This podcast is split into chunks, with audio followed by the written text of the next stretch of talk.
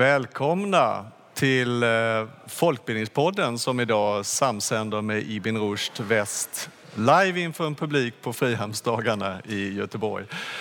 Jag kan berätta för er att Folkbildningspodden görs av partipolitiskt obundna tankesmedjan Arena Idé.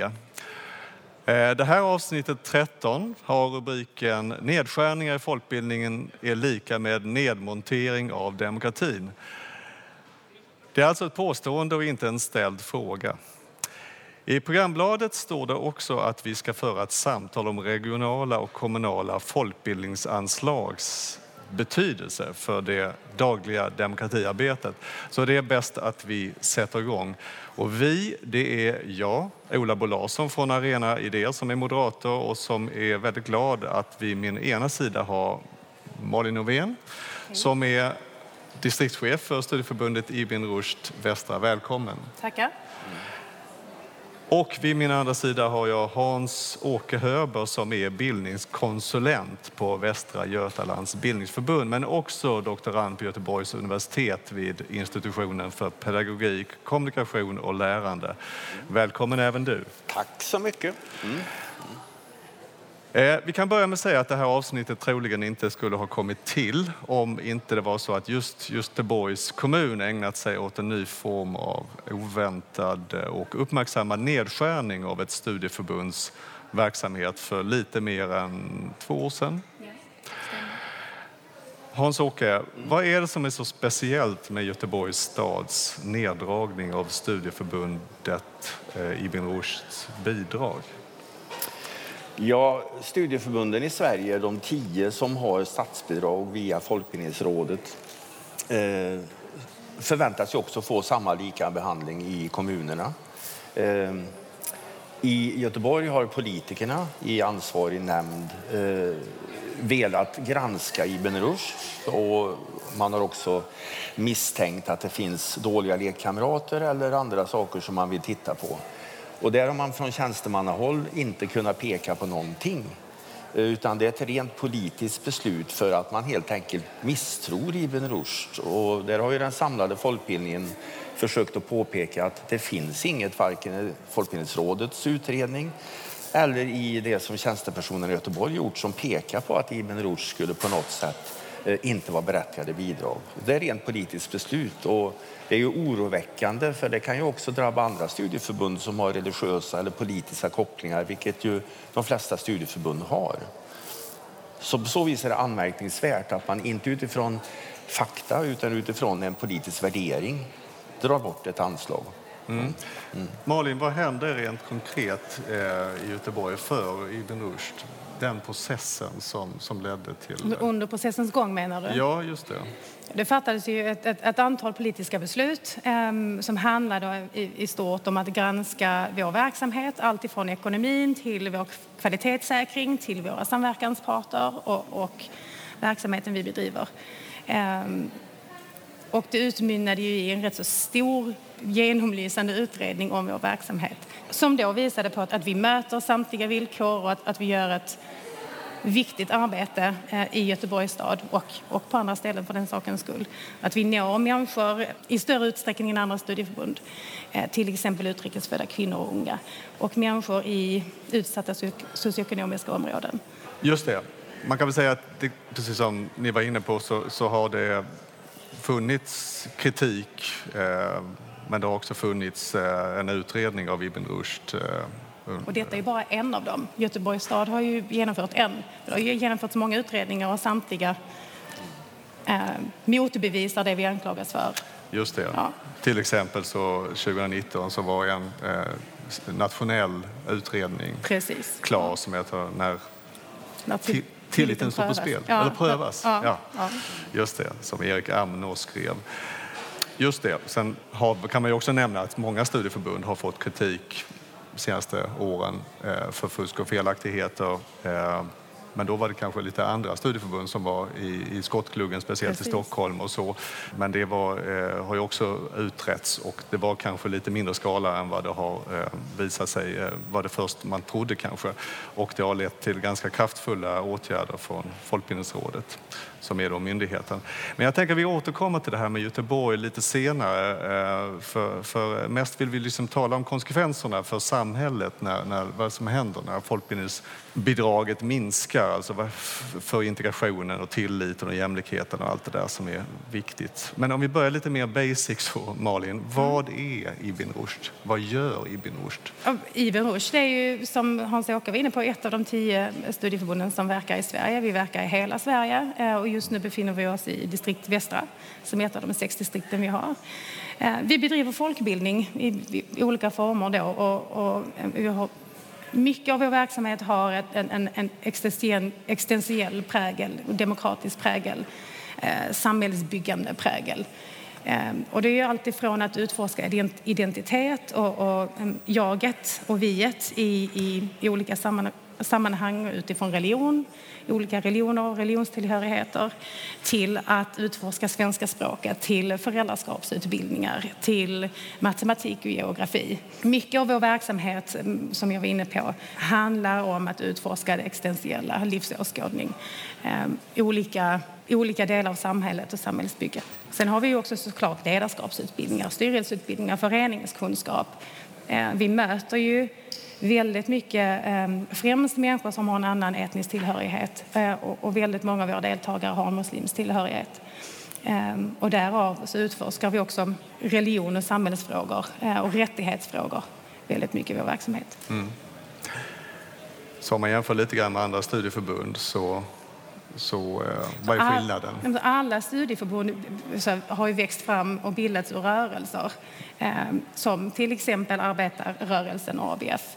Eh, vi har vår särart och de andra studieförbunden har sin, sin särart.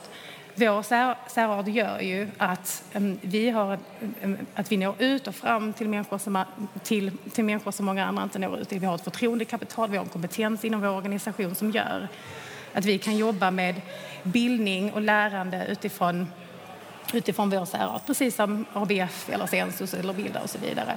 Men i mångt och mycket, alltså, vi bedriver folkbildning utifrån villkoren, precis som alla, alla, alla andra studieförbund. Det finns olika, tre olika verksamhetsformer, det är de vi använder oss av. Ehm, men vår folkbildning har i stort ett annat fokus än, kanske, än, än andra studieförbund. Precis så som det ska vara. Mm. Låter också som samma, som du säger, som samma integrationsarbete som man har gjort i Sverige under hundra år. Absolut. Det är, ja. det är ungefär folk, folkbildning helt enkelt. Du kommer in i vår folkbildning och du, du, du får nyfiket tillsammans med andra på ett delaktigt, delaktigt sätt utforska ämnen som är intressanta för dig och som är viktiga för dig. Och det leder ju till utforskande i, i många ämnen på sikt. Mm. Hans-Åke, vad gör en bildningskonsulent och vad är Västra Götalands bildningsförbund? En bildningskonsulent är en eh, tjänsteperson eh, som har till uppgift att företräda folkbildningen, eh, underlätta, ehm, samordna och på olika sätt vara en talesperson för den samlade folkbildningen. Vi har ju folkhögskolor och studieförbund som de stora aktörerna. Eh, vi har också ett elfte studieförbund som har ett annat bidragssystem, nämligen RF SISU Eh, men de håller också på med folkbildande verksamhet i vid bemärkelse.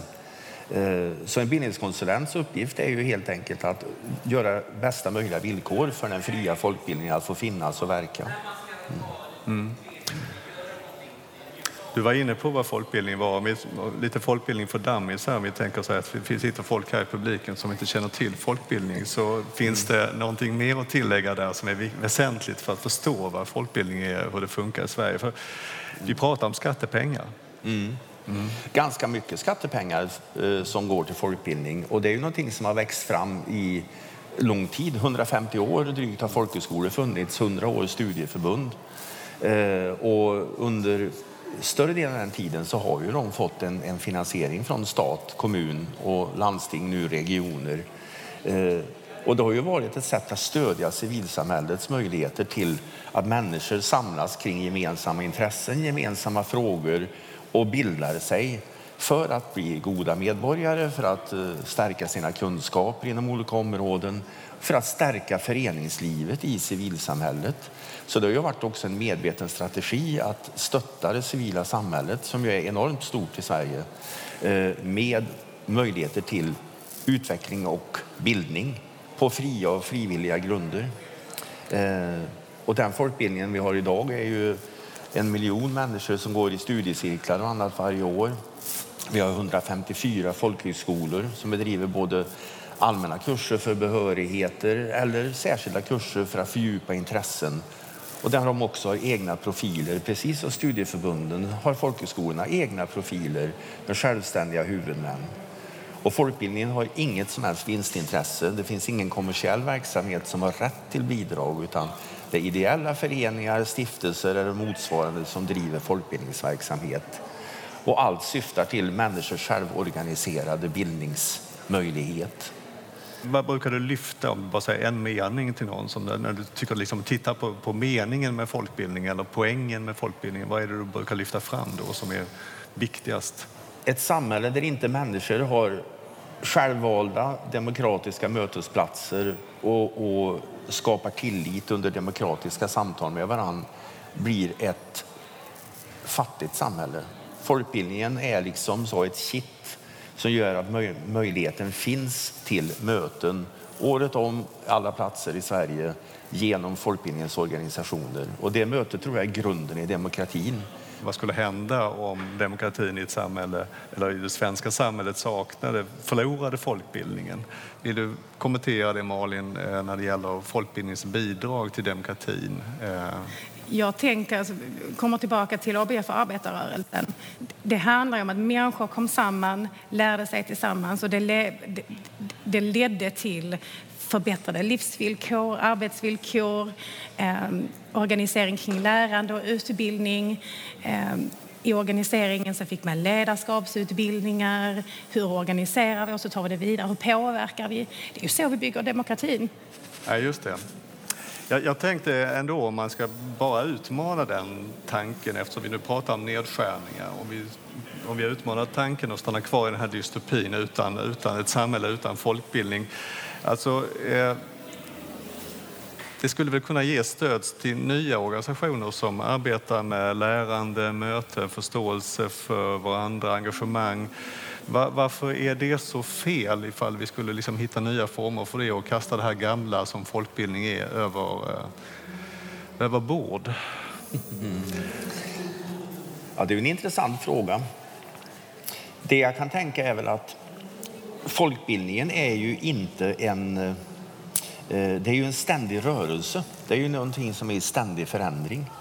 Eh, som Malin sa så hade ju arbetarrörelsen tidigt eh, stora bildningsambitioner och bildade ABF annat, och egna folkhögskolor så småningom. Och det var ju också ett sätt att istället för att vara frustrerad och gå och slåss på gatan så skulle man bilda sig för att bli en medborgare som skulle kunna rösta, kunna ta en plats i kommunfullmäktige och annat. Precis som man i mitten av 1800-talet gjorde när bönderna eh, startade de första folkhögskolorna för att jordbruksbefolkningen som inte gick på universitet skulle få bildning och kunde sitta i kommunfullmäktige och annat. Idag har vi exempel på folkhögskolor som startar med judisk profil exempelvis. Så folkbildningen är ju ständigt föränderlig. Själva grundkonceptet att människor under fria och frivilliga former träffas kring gemensamma intressen, gemensamma frågor eh, utan kommersiellt intresse det kan ju omsättas i nya rörelser, nya grupper allt eftersom samhället förändras. Så jag upplever inte att folkbildningen på något sätt är något gammalt som den har en lång historia, men den har ständigt liksom hittat nya grupper och nya människor som kan ha nytta av den. Och därför så tror jag att den är tidlös. Ja. Mm. Mm. mm. Jag tänker ibland att folkbildning är lite grann i samma båt som eh, kulturen, eh, biblioteken, förenings, övriga civilsamhället, ibland journalistiken också som, som alla har varit ganska stort, mycket beroende av stöd från staten mm. för att på senare decennier för att, för att utvecklas ytterligare. Eh, hur tänker ni om det? Finns det samarbeten att göra där? Finns det Känner ni igen, tycker ni att ni är befryndade? Känner ni igen er i, med de här områdena? Absolut. Jag tänker eh, all, allra bäst är det väl om vi kan eh, nu som studieförbund dels stötta organisering mellan individer, alltså grupper av människor som vill lära sig om, något ämne och förkovra sig. Ehm, Göra det och samtidigt jobba tillsammans med andra samhällsaktörer som har, som har en, det kan vara en spetskompetens ehm, ehm, eller som har liknande tillvägagångssätt som, som folkbildningen, till exempel biblioteken. Eh, och det skulle lika väl också kunna vara mellan socialförvaltningen, eh, arbetsmarknadsenheten och studieförbundet. Eh, då får vi ut då kan vi ha ett större impact på samhällsfrågorna i en positiv bemärkelse, såklart. Jag tänker också att, jag tänker tillbaka på vad du tidigare frågade, vad Hans-Åke var inne på, så är det ju inget som säger att studieförbunden och folkbildningen i, i stort kommer att se likadan ut om tio år. För att den är i ständig rörelse och den behöver anpassa sig till det samhället som vi lever i här och nu. Skillnaden såklart är också, folkbildningen har ju också en långsiktig eh, möjlighet att jobba långsiktigt om man, om man har ett återkommande stöd. Eh, men jag tänker att vi kanske ska ta oss tillbaka till Västra Götaland och Göteborg, för det var ändå där vi började. Jag är ju skåning men eh, bor i Stockholm som 30 år gillar Norrland väldigt mycket. Men nu är jag i Göteborg här. Jag undrar och har läst på lite grann om Västra Götaland de senaste veckorna. Är, är Västra Götaland annorlunda än resten av Sverige, ställer jag mig frågan. Är det, är det, är det, kan det vara så? Ja, man har ju dålig humor. Göteborgsvitsar har väl aldrig hört talas om. Men eh, oavsett det kan man väl säga att eh, det jag har upplevt eh, som bildningskonsulent i Västra Götaland är att vi har alla regioner, eller vår region har eh, både kulturnämnden som tidigare hade hand om folkbildningsfrågorna helt, men nu har de bara kvar studieförbunden och regionutvecklingsnämnden som nu har hand om folkhögskolornas bidragsgivning har varit oerhört framåt. Vi har haft en god dialog. Vi har en region som äger sex egna folkhögskolor och vi har 17 rörelsefolkhögskolor som eh, har en god dialog. Så det känns som att Västra Götalandsregionen både till studieförbunden och folkhögskolorna har ett eh, tillitsbaserat bidragssystem och litar på att vi gör en bra och viktig verksamhet. Sen ser det lite olika ut i kommunerna, men 49 kommuner är många i en region. Och alla betalar ju bidrag till studieförbunden. Ingen kommun som har noll i bidrag, vilket finns i Stockholm exempelvis, sådana kommuner. Och i Skåne. Dessutom och så, i Skåne, ja. Och i Skåne. Mm. Eh, dessutom så har vi ett bidragssystem som 46 eh, av alla kommuner i Västra Götaland har antagit som Bildningsförbundet har tagit fram. Och det är för att det ska harmoniera det kommunala bidraget med det statliga och då får man mer pang för pengarna så att säga. För då kan man göra den verksamheten det statliga bidraget till studieförbunden är till för och komplettera med den extra bidrag man kan få kommunen, precis som regionen gör när det gäller folkhögskolorna. Så vi har, tycker jag, en, en eh, region som har en väldigt folkbildningspositiv inställning. Och det gör ju det här tråkiga med Göteborg då, att man dels stryker ett studieförbund helt och dels inför ett nytt bidragssystem till övriga studieförbund som är mer en form av pro riktade projektbidrag där man vill styra upp vilken verksamhet man får ha och inte får ha. Eh, det känner vi som att det är någonting som inte vi har haft i Västra Götaland förut och är oroliga för att det kommer att bli en framtida så att säga, inriktning även i andra kommuner med riktade styrda bidrag som bygger på misstroende mot folkbildningens möjligheter att jobba. Så, eh. mm. Jag var här redan igår. Jag lyssnade på ett seminarium som om eh, SOM-institutet här i Göteborg höll. Den hette Hur mår demokratin i Göteborg? Om vi, om vi gafflar in oss mot Göteborgs kommun enbart då. Eh, och där handlade det i och för sig mest om tilliten men, eh, eh och, och, att den framförallt var lägre i Göteborg eh, till eh, till exempel politiker än övriga landet. Eh, och framförallt i vissa områden, att det fanns en klyfta som var större. Ehm, vilket jag tyckte var intressant. Det var också därför jag ställde frågan här om Västra Götaland som helhet. Men det finns tydligen en skillnad mellan Göteborg och resten av kommunerna. Och det är den vi pratar om. Jag tänker Malin, du som jobbar på Ibn Rushd Västra då. Vad blev konsekvenserna av det här bidraget som försvann från, från er, det kommunbidraget? Hur mycket, det var en miljon vi pratar om? Eller? Andra sökningen så handlar det om 1,8, 1,9 miljoner. Ja. Vi har ju nekats bidrag vid flera tillfällen mm. de senaste åren. Eh, konsekvenserna är ju ytterst att, att det är människor det påverkar. Det är människor som berövas möjligheten till att organisera sig utifrån sina intressen, att vara i, sin, i, i sin, eh, i sitt livslånga lärande och utforska tillsammans med andra, möta andra människor och deras perspektiv och, och tankar. Och sen är det ju signalerna som detta skickar till samhället till människor eh, och deras värde. Eh, eh, och att en hel del organisationer runt om i Göteborg nu och göteborgarna får inte ta del av de resurser som faktiskt tilldelas folkbildningen. Sen är det självklart så att hela vår organisation har behövt ställa om. Det är ju stora belopp som, som vi har gått miste om men samtidigt ser vi ju ett fortsatt behov av att jobba med folkbildning och jobba folkbildande för och med göteborgare. Mm. Finns det något konkret som du kan säga att det där var vi tvungna att lägga ner ett projekt? Eller? Vi har behövt avsluta eller lägga på is samarbete med flertalet föreningar runt om i Göteborg. Vi mm. bedriver mycket verksamhet tillsammans med lokala föreningar. Eh, och vi har tyvärr inte de personella resurserna att möta upp och bedriva, planera och genomföra folkbildning mm. i den utsträckning vi hade tidigare. Och vad, vad tror du att det kan få för konsekvenser, den typen av nedläggning som ni har gjort? Om vi var inne på demokratibygget ja. och demokratin för bara några minuter sedan. Um, och sen hör det också till saken att, att folkbildningens studieförbunden jobbar ju bland annat för att eh, plana ut utbildningsklyftor.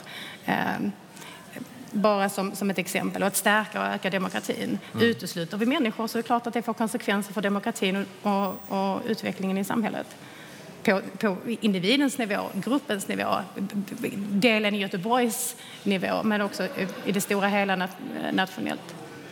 Mm. Och troligtvis blir det ju en triple så domino-effekt mm. av de här besluten. Det har varit en stor, eh, en lång eh, debatt om, om detta i tidningar och på andra platser. Jag har läst lite grann, lite mm. överallt och bland annat så har man från Ibn Rushds sida tyckt, har jag läst, jag kan inte riktigt säga vad exakt det var, men att man tycker att Göteborgs politiker är faktaresistenta. Eh, mm. Kan du, jo, men, kan du ställa, kan du ställa dig bakom det? Det kan jag absolut ställa mig bakom. Jag tänker Hans-Åke var inne på, han använde kanske inte de orden, men inne på det inledningsvis. Så det har gjort gjorts flertalet granskningar, djupgående granskningar och utredningar på vår verksamhet. Dels här i Västra som har genomgått den allra största i hela förbundet, tänker jag. Mm. Men också som du hänvisade till en studie som har genomlyst vår organisation. Eh, eh, och samtliga visar ju på att det vi står anklagade för gång på gång att det saknar belägg och grund. Och sen väljer delar av politiken och tyvärr majoriteten av politiken i nämnden som fattar beslut om, om bidrag mm. att, att fatta beslut på sina egna politiska ideologier istället för fakta. Mm. Vi pratar socialnämnden i Göteborg. Mm. Ja, precis. Ja, ja. ja. Just så det. det är ju faktaresistens. Så. Ja, just det. Jag läste på ett annat ställe också att eh, i det här att man lätt eh, att värdegrunden är en sak som är, delas av alla men att det alltid finns olika åsikter och att det är bra att det finns olika åsikter. Eh, ja. Jag tänker, vilka åsikter inom eh, Ibn Rushd eh, studiecirklar eller folk som går studiecirklar kan det handla om som har väckt ont blod som gjort att folk har blivit, gått och blivit faktaresistenta till exempel? Um, ja, det är en rätt så stor fråga. Alltså, så här tänker jag. Samtliga, um, samtliga av våra samverkansparter ställer sig bakom vår värdegrund, vår idéplattform. Och det handlar ju främst om icke-diskriminering, allas lika värde. Så. Um, sen är det självfallet så att, att olika organisationer med olika syften och ändamål um, uh, kan vara religiösa inriktningar, uh, har olika tankar och åsikter om olika frågor. Um, och det är ju inte vårt ehm, jobb som studieförbund att tycka om det. Så länge vi alla står bakom eh, demokratin och, och ehm, allas lika värde och inte diskriminerar. Mm. Jag tänkte på det. Jag hade ett avsnitt förra sommaren så hade vi i Folkbildningspodden eh, folkbildningsutredaren Christer Nylander på besök och han, jag frågade honom lite grann kring den här självförvaltningsmodellen som folkbildningen har eh, och som också idrottsrörelsen har. Eh, varför den inte ifrågasätts lika mycket som folkbildningen just nu. Och han hade inget riktigt svar på det och jag tänker att eh, det finns ju många stora likheter. Vi har stora organisationer och folkbildning är väldigt mycket folk. Du, nämnde en miljon personer som går en studiecirkel. Det är ju en väldigt stor del av Sverige. Idrottsrörelsen är väldigt stora. Eh, självklart finns det åsikter och saker som händer lite här och där som, som inte är så bra, men det är kanske lite grann en del av spelets idé. Eh, det här är nog liksom ingen fråga, utan det är liksom mer att ni får gärna kommentera om ni liksom tycker kanske att det finns någonting i det jag säger att verksamheter kanske inte mäts med samma måttstock. Kan det vara så just nu att folkbildningen är extra hårt granskad? Jämförelse med idrottsrörelsen, jämförelse med övriga föreningslivet. Jo, men det tror jag. Det finns, alltså, idrottsrörelsen tror jag har en, en högre status hos många kommunpolitiker och tjänstepersoner. Det är, liksom, det är ju kul att grabbarna spelar boll. Det är, liksom, det, det, det är väldigt konkret och man ser det väldigt tydligt. Och väldigt många föräldrar är med och jobbar engagerat och, och skjutsar till träningar och är hjälpledare och annat. Folkbildningen jobbar ju väldigt mycket internt i föreningslivet i Sverige. Syns inte liksom utåt på samma sätt, men har en enorm verksamhet i det fördolda. Eh, och det kan hända att många kommunföreträdare som jag har träffat på säger ja, men vi ser ju inte studieförbunden. Vad gör de egentligen? Och då har man inte begripit vad det är studieförbunden gör. Att de är ju det civila samhällets eh, vinningsarena och, och används av det civila samhället. Så det är tusentals personer dagligen som sitter på olika studiecirklar, fortbildningar kring föreningskunskap, kring ideologiska frågor eller eh, religiösa frågor, nykterhetsfrågor eller vad man har för profil i studieförbundet. Eh, men det syns ju inte på samma sätt som all idrottsverksamhet. Jag tror att det kan vara en förklaring. Du kan ju heller inte mäta på den. Du kan inte mäta på den förändringsresa som individen är inne i när den bildas och förkovrar sig i olika ämnen. Du kan inte mm. mäta på vilka förändringar det gör när du eh, får ta del av information om allt från jämställdhet och jämlikhet till eh, matematik och geografi. Det går inte att mäta, du får inte det på siffror, du får inte det på papper. Mm. Eh, och för många då så finns det inte. Mm. Så, och då, då, tror jag det är jätteviktigt att vi kommer tillbaka till att det är folkbildningen i stort som har byggt det demokratiska Sverige och det samhället vi har idag. Mm. Och då har ju också folkbildningen en enorm potential eh, och styrka i att kunna fortsätta bygga det Sverige vi vill leva i och det samhälle vi vill leva i för alla. Mm. Eh, men vi kan inte mäta på, vi kan inte visa på i siffror eller i rapporter exakt vad som händer i människan mm. som får möjligheten att delta och organisera sig tillsammans med andra i lärande. Mm. mm. Jag tänkte i eh, en annan sak som hände mig igår när jag gick här det var att jag stötte på två personer som arbetar med överenskommelsen i Västra Götaland. Och, och överenskommelsen finns ju i hela landet det senaste decenniet som ett slags svar på lite bristande kunskap om civilsamhället i allmänhet och kanske folkbildning i synnerhet. Eh, det handlar också om hur man civilsamhälle och kommuner ska kunna få ut eh, lite mer av varandra som du var inne på tidigare här med att eh, olika offentliga eller kommunala eh, enheter också ska samarbeta mer med folkbildning. Eh, är, är, är det här, om vi kallar det här för Göteborgsfallet, kan vi, eh, kan vi kalla det för det? ja. är, är det handlar det om okunskap om folkbildning? Är det, är det det som ligger i grund? Jag tror till stor del att det handlar om okunskap, men jag tror också att det handlar om den värdegrund som, som eh, beslutsfattare har. Så, I fallet om att neka oss bidrag handlar det ju handlar det om personligt tyckande. Eh, eh, och det bottnar sig ju i värdegrund. Så har vi ingen värdegrund, har vi inte en värdegrund där, vi, där alla människor är lika värda, så blir det ju problematiskt. Mm. Om jag vänder mig till forskaren Hans-Åke här då, eh, om vi ser över tid då, mm. finns det liksom en ökad spänning här mellan det offentliga och ena sidan och, och civilsamhället å andra sidan på grund av okunskap? Ja, det, det finns Egentligen så har det väl aldrig pratats så mycket som nu om vikten av att civilsamhället blir eh, så att säga, en del av det offentliga strategi för att uppnå det man vill uppnå. Det, vi pratar om regionala utvecklingsstrategier eller kulturplaner och annat.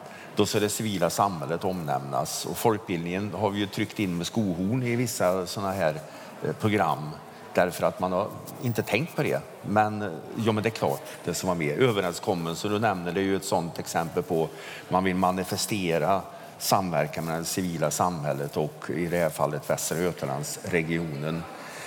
Men samtidigt så finns det en mindre andel av våra politiskt förtroendevalda och tjänstepersoner som har eh, folkrörelse och folkbildningserfarenhet.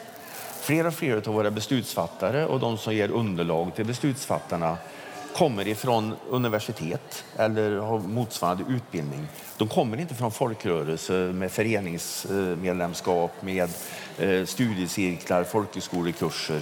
Så man saknar en personlig eh, kännedom, en personlig liksom insikt i värdet av folkbildning. Och det tror jag har, har ökat klyftan den finns på, på, på det så att säga officiella planet så finns det en minskad klyfta och en större liksom prat om civilsamhällets förträfflighet. Men när det gäller hos de människor som handhar politiken och, och tjänstepersonerna så finns det en sämre personlig erfarenhet. Partiskolning är ett sådant exempel. Henrik Nordvall vid Linköpings universitet har ju, forskar ju runt eh, partiskolningens bildningsarenor.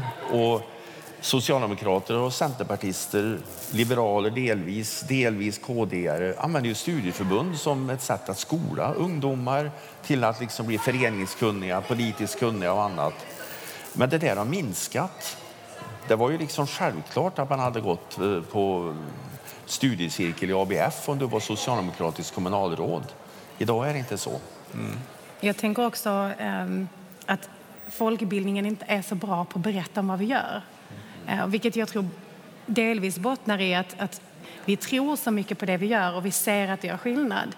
Eh, eh att det skapar förändring och, och utveckling. Eh, så att vi, någonstans på vägen har vi glömt att berätta vad det är vi gör på ett sätt som, som människor kan ta till sig och beslutsfattare kan ta till sig. Så det är något vi behöver bli bättre på som, som bransch. Mm. Finns det en, eh, en ehm, Finns det någonting i detta att Ibn Rushd har blivit eh, speciellt utpekad i Göteborg? Eh, ABF har fått på nöten i ganska många olika sammanhang att det är någonting med profileringen som är extra svår att ta eller som är extra hårt kritiserad i vår tid som, som ligger bakom det här också, förutom okunskapen och värdegrund och andra saker. Att en allmän idé om att vi ska, jag tänker på det här gymnasieskolor så är det vissa som inte får, eh, gymnasieungdomar som inte får valdebatt för att eh, alla partier inte kunde representeras eller att man finns rädsla för att man verkar partisk eller så. Finns det någonting där som kan ligga bakom detta? Menar du profileringen av människor och grupper? Pref, nej, profilering, jag menar profileringen av vår verksamhet. Att vi säger att vi är svensk muslimsk eller vi är socialdemokratisk studieförbund. Eller att man, så som folkbildningen är för det mesta, det vill säga de flesta har en grund i någon slags rörelse. Och att kan det vara problematiskt i vår tid? Mm. Eh, i, i ett alltså, spontan tanke på den är att i, i, en, i ett samhälle där det blir allt mer normaliserat och okej okay, att prata om ehm, och kat, prata om människor, kategorisera människor och särbehandla människor ehm, så är det ju själv, tyvärr, säger jag då, så här, tyvärr självklart så att det också blir lätt att ge sig på, lättare att ge sig på en organisation som Ibn Rushd ehm, därför att, för att vi har profilerat, för att vi har en muslimsk tillhörighet och grundar oss på muslimska värderingar. Mm. Men det är just den här okunskapen och historielösheten som skiner igenom i Göteborg. För man har ju också reagerat från staden på att exempelvis ABF har valarbetarkurser för Socialdemokraterna och säger nej men usch, som politisk, eh, politiska kurser får väl inte vi ge pengar till. Eh, men då har man ju missat det här. Det har man ju hållit på med sedan ABF bildades i början på 1900-talet. Det har ju varit en, så att säga, en tankesmedja och en idémötesplats för personer inom arbetarrörelsen för att skola sig och bilda sig kring politiska frågor. Vill man ta bort allt sånt då ryker ju även de religiösa studieförbunden. Bilda är ju exempelvis frikyrkorna är ju samlade i Bilda. Sensus av Svenska kyrkan. Eh, och så har vi Ibn Rushd som, som har många muslimska organisationer. Ska vi börja ta bort allt sånt då har man ju totalt glömt bort vad folkbildningen mm. grundar sig i. Nämligen att ge människor i olika intressegrupperingar, politiska, religiösa, hobbys av olika slag eller vad det kan vara, möjligheter att träffas och skola sig och bli bildade medborgare. Mm. Tar vi bort de förutsättningarna då marginaliserar människor i enklaver där man sitter och bara lyssnar på varann hela mm. tiden så här. Ja, men det sammanfattar väl ganska bra vad, vad, vad som vi har sagt i det här programmet. Eh, jag tänker att vi eh, eh, jag vill också bara innan vi avslutar knyta an till vad, vad, vad du sa om att folkbildningen var inte så bra på, på att formulera vad, vad vi gör. Mm. Eh, det har kommit en hel del eh, manifest och deklarationer och punkter och så från Folkbildningsrådet och från Ibn Rushd och andra som, som går till eh, svar och mål här och säga att eller, det här ska vi göra, det här har vi förbättrat oss på, det här kan bli bättre och så. Är det, är det framtiden för oss att, att liksom ha en tydligare deklarationer eller finns det andra sätt att och råda bot på den här okunskapen bland folket om folkbildning? Samtal och möten är mm, troligtvis det allra, allra viktigaste. Och det är också det folkbildningen handlar om och studieförbunden, att mötas, ehm, utforska, eh, få se och höra olika perspektiv, möta olika människor ehm, med olika bakgrunder. Ehm, så ju fler samtal och möten vi kan skapa då över eh, artificiella gränser ju större insyn och kunskap får de som fattar beslut eh, om, om, bidrag till exempel. Och det är såklart viktigt. De förvaltar våra skattemedel och de fattar beslut om hur vi bäst ska värna om, om våra kommuner och vårt land. Jag tror det är där vi behöver börja. Men det kräver också resurser. Det kräver mycket tid för alla parter. Eh, men får vi till det, eller när vi får till det, så kommer, kommer också samtalet förhoppningsvis och narrativet se annorlunda ut. Just det. Hans-Åke, har du någon kommentar? Nej, men jag tror att det är viktigt att eh, folkbildningen ständigt eh, granskar sig själv också mm. och är medveten om att i alla system finns det risk att halka. Man vill, man vill väl, men man kanske överdriver verksamhet eller annat för att få in pengar, inte för att berika sig själv utan för att man vill att verksamheten ska gå runt och så här. Så det är jättebra att det har gjorts nu en ordentlig genomlysning av studieförbunden som de själva aktivt har drivit, de tio studieförbunden.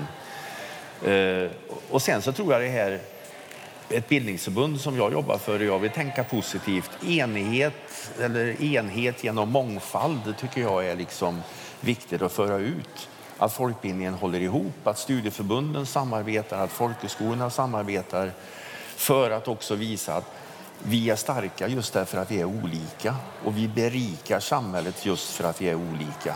Men vi gör det tillsammans med samma värdegrund. Så det tycker jag är, är viktigt. Det, det är bra att vi slutar sådär positivt för vår tid har börjat rinna ut. Om tio sekunder så får vi inte vara här längre och då eh, tänker jag att jag vill bara tacka dig Hans, Hans-Åke för att du kunde ställa upp och särskilt tack till Malin Novén och eh, Lina Wander från Ibn Rushd som tog initiativet till denna livepodd och tack till eh, publiken. Tack så mycket. Hej då. Tack.